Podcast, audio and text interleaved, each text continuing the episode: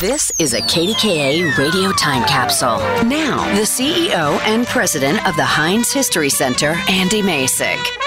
Inventor, engineer, and Pennsylvania native Robert Fulton revolutionized river commerce by developing the first commercial steamboat to successfully navigate the western rivers after launching his invention from Pittsburgh in 1811. Born in 1765 to Irish immigrants about 60 miles west of Philadelphia, the self educated Fulton showed an aptitude for engineering and mechanics at a young age. He designed plans for canal systems, steam powered vessels, and even developed the world's first working submarine, the Nautilus, in 1797.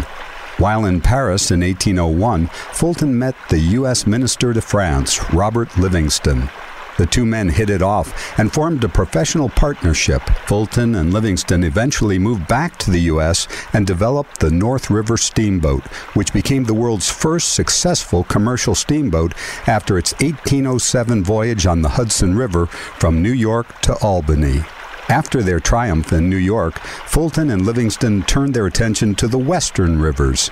Fulton oversaw the design and building of the steamboat New Orleans. The New Orleans steamed down the Ohio and Mississippi rivers through poor weather conditions, tree snags, and even an earthquake to make a successful trip to its namesake city. The journey gave birth to the steamboat building industry in Pittsburgh, Brownsville, and other river towns. And by the 1830s, Western Pennsylvania manufacturers built nearly 40% of all steamboats in the country.